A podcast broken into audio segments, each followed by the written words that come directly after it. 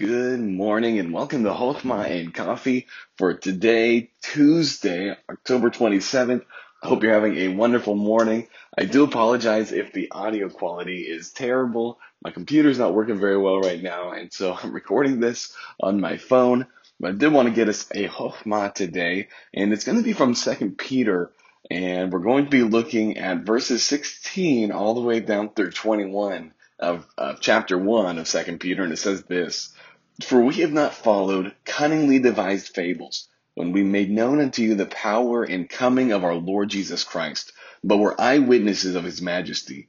For he received from God the Father honor and glory when there came such a voice to him from the excellent glory, This is my beloved Son, in whom I am well pleased. And this voice which came from heaven we heard when we were with him in the holy mount we have also a more sure word of prophecy, whereunto ye do well that ye take heed, as a light that shineth in a dark place, until the day dawn and the day star arise in your hearts.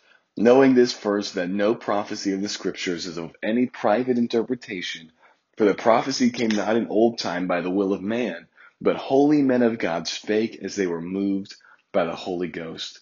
Friend, we have a more sure word. Peter, as he's writing this, he says, I, hey, I'll, I'll tell you this. Jesus is coming again. There is a new heaven, a new earth that is coming. There is this restoration, and it's not just a fable. And I know that what I've heard, I've seen Jesus transfigured. I've heard God speak from heaven, but he says more sure than hearing God's audible voice from heaven, more sure than seeing Jesus transfigured is the word that we have. This more sure word of prophecy. Friends, we have a more sure word. And it's what we get to study on this podcast every single day. It's something we can rely on. It's something we can trust. And so friends, I encourage us to continue to stay steadfast in our words, in, in the word of God, to stay steadfast in our belief in it, and just to to rest in the promises of God and to rest in the words of God because it's sure, it's steadfast. And so I encourage you today just to be thankful for the word of God. And I hope this was a blessing to you. I hope the audio wasn't too much of a distraction and I will talk to you tomorrow.